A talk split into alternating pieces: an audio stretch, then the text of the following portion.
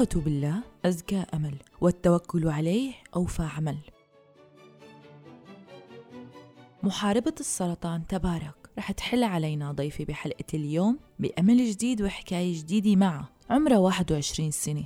حاربت وقهرت السرطان بحبها للحياة وأملها ببكرة. عرفت بطريقة غريبة إصابتها بالسرطان بعد ما خبوا أهلها عليها هالشي. تعالوا نسمع حكايتها. اسمي تبارك محاربة سرطان عمري واحد وعشرين سنة طالبة جامعة مرحلة ثالثة. حاشني المرض كان عمري عشرين سنة. كنت طالبة جامعة مرحلة أولى.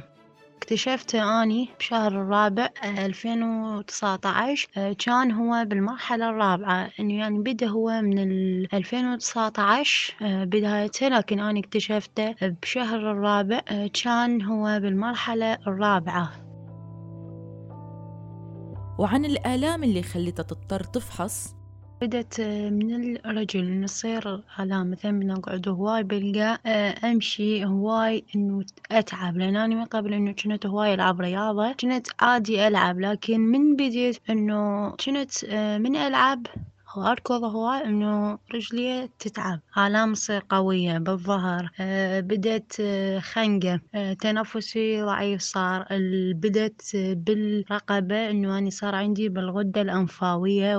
بدت الآلام من الرقبة بدت تنفخ تنفخ. أول شي أني إنه شنو طبعا رحت الدكتور أول شي من طلعت أه سويت تحاليل قالوا عادي ماكو شي. إنه قالوا كريات الدم البيض إنه مرتفعة هاي أول شي. بعدين قالوا ماكو شي يعني. أه بعدين من بدت إنه تنفخ الرقبة إنه راجعت الدكتور قال لي أه فقط هاي إنه مال بلاعيم. راجعته مرة ثانية قال لي سوي تحاليل وتعاليلي قال لي ماكو شي.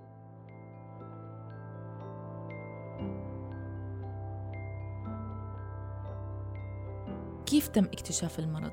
بالعراق مكتشفوا مرضي راجعت دكاترة عدة دكاترة تقريبا بالتسع دكاترة أسبوعا إنه أني أراجع دكاترة بالعراق ما اكتشفوا المرض. يعني بالتسع دكاترة هم ما اكتشفوه. بس فقط إنه واحد أبو سونار آه رحت له على سونار يعني أني للرقبة إنه اكتشف المرض وقال لأهلي لكن أهلي إنه ما قالوا لي آه شنو. فإيش قال لهم؟ قال لوالدي إنه لا تعوفه هنا ترى يعني يسووا لها شلون عملية اللي هاي راح يشيلون الورم من الرقبة وهم صح رادوا يشيلوه. قال له إنه لازم إنه تطلعها خارج العراق لأن هنا إنه يسوون عملية ضارة. وبسبب سوء الوضع الصحي والطبي بالعراق كان خطر على تبارك إنه تنفذ عملية استئصال الورم ببلد مثل العراق. بالرغم من إنه أهل تبارك حاولوا يخبوا عليها مرضها لكنها اكتشفت الموضوع وكانت ردة فعلها غريبة.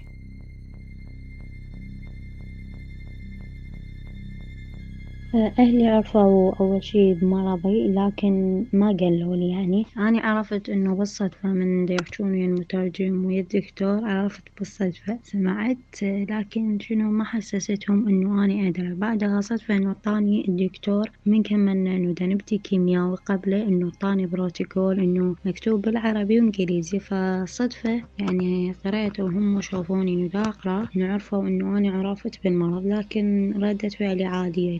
كانت آه ما بكيت ولا حزنت لأنه هذا نعمة عاشني المرض وهذا نعمة من الله سبحانه وتعالى وكل امتحان. حتى إنه يشوف صبرنا تحملنا فالحمد لله إنه دائما أحمد الله وشكر على هذا المرض. كله نعمة من الله سبحانه وتعالى.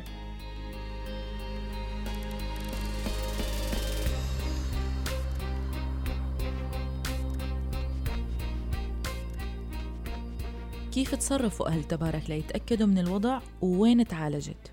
ما صدقوا بهذا الشيء. أرادوا إنه يراجعون غير دكتور هم. فراجعوا غير دكتور شوفناه تحاليله قال له صح. حكي هذا الدكتور إنه صح أبو سونار. فهذا الدكتور إنه راد شنو؟ يسوي عملية من الرقبة إنه يشيل الورم. لكن أهلي إنه سمعوا بيه إنه ينتشر. رفضوها لأن قال سمعوا إنه ينتشر. آه بعدها إنه سافرت للهند. الهند ما مشوا على التحاليل ولا الفحوصات كلها مال الدكاترة فقط مشوا على السونار اللي هذا الدكتور اللي اكتشف مرضي هو كان يعني شلون دكتور إنه يطمن. يعني قال لهم لاهلي إنه لازم إنه تطلعوها برا لأن هنا إنه راح يلعبون بيه يعني عملية راح تصير لكن آه، خطرة إذا سووا لها العملية. بعدها سافرت للهند آه، هو أول شيء انه هم قالوا لي بالعراق على مرض. بس من رحت هناك بالهند سويت التحاليل حتى إنه يكتشف هذا هو المرض اي أو لا. سووا لي التحاليل طلع لا مو هذا المرض اللي قالوا لي عليه. بعدها سويت آه، خزعة قالوا لي cancer آه، بالغدة اللمفاوية وتحت الأبط وقريبة من القلب.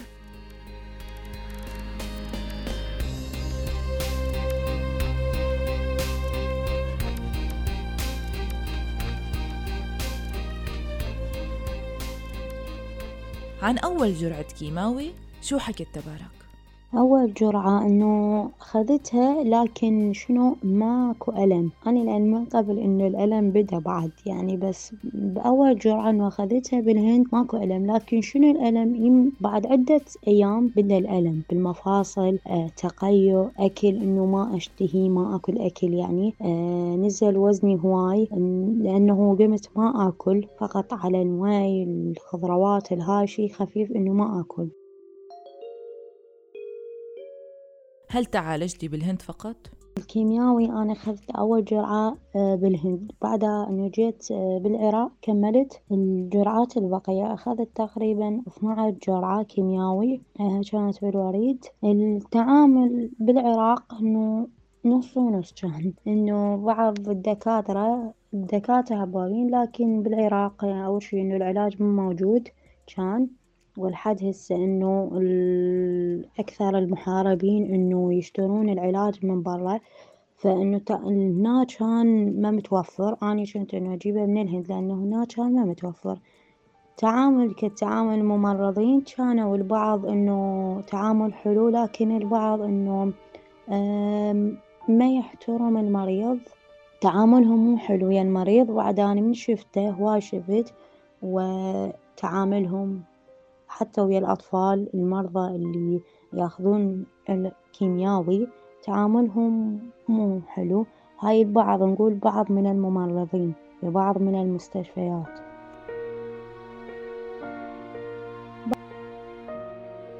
وعن هدف تبارك رح نسمع بعد ما عانت من سوء الوضع ببلدها العراق. عدم توفير العلاج آه، لأطفال ومحاربين السرطان. إن شاء الله حكون داعمة لهم كدعم معنوي ومادي. إن شاء الله بإذن الله آه، دائما نعطيهم الأمل والقوة بالحياة والطاقة. تبارك فيك تفصلي أكثر عن آلام الكيماوي؟ آلامها وايد كبيرة. حتى تبدي تبدي الساعة واحدة بالليل لمن الأجنحة كلها تصير ظلمة. نصير بروحنا على الفراش. الفراش القطن يعولنا والحرير يعولنا ملابسنا تعولنا أظافرنا تعولنا. فنقول يا رب إحنا بيك نقوى وإحنا بيك نقدر وإحنا بيك نوقف. محاربين السرطان هم هدايا من الرحمن. نزلنا من السماء عشان نشوف للكل إحنا قدها ونقدر.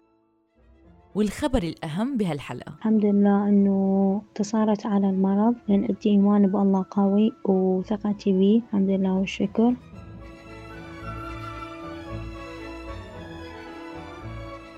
وسبب قوتها اللي خلاني إنه أقوى وأكمل علاجي وما أضعف. أول شي إنه الله سبحانه وتعالى إنه دائما هو ويانا ودائما كل ما أضعف. أول شي أقوم إنه الله أقول الله سبحانه وتعالى ويانا. طبعا أهلي وبعدها إن المحاربين أهم كانوا وياي. هم قالوا لي إنه ناخذ القوة منش لكن أنا آخذ قوة منهم. قووني أكثر محاربين الأطفال. من أشوفهم هم أصغر مني ودا ياخذون شي صعب. يعني الكيمياء من دا يدخل جسمهم رغم الألم إنه أشوفهم يضحكون وهاي. آه فقووني أكثر قووني أكثر. أقوم على حيلي دائما. من أشوفهم إنه أقوى أكثر. وعن رسالة تبارك لمحاربي السرطان.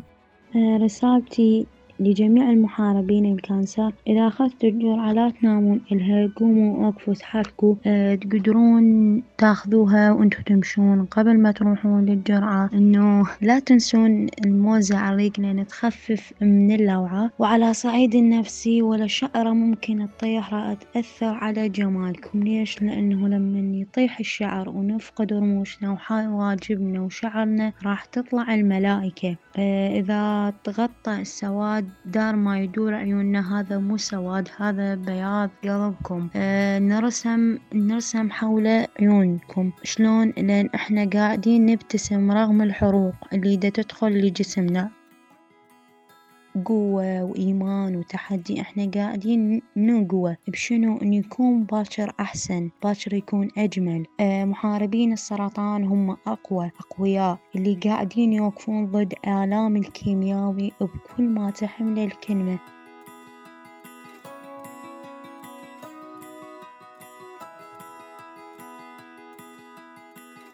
بالرغم من كل الآلام اللي عم بيمروا فيها أصدقائنا مرضى ومحاربي السرطان إلا إنه تحديهم لهالأوجاع والآلام كان أعظم بكتير. بالفعل هني ملائكة. ملائكة لحتى يحسسونا بقيمة هالحياة وتمسكهم بالحياة اللي بيخلينا نتمسك فيها لنشوف بكرة شوفي وأكيد بكرة أحلى. هاي كانت حلقتي لليوم من بودكاست حكايتي مع السرطان. كنت معكم أنا غيداء مراد آغا. استنونا بأمل جديد وحكاية أمل جديدة. سلام!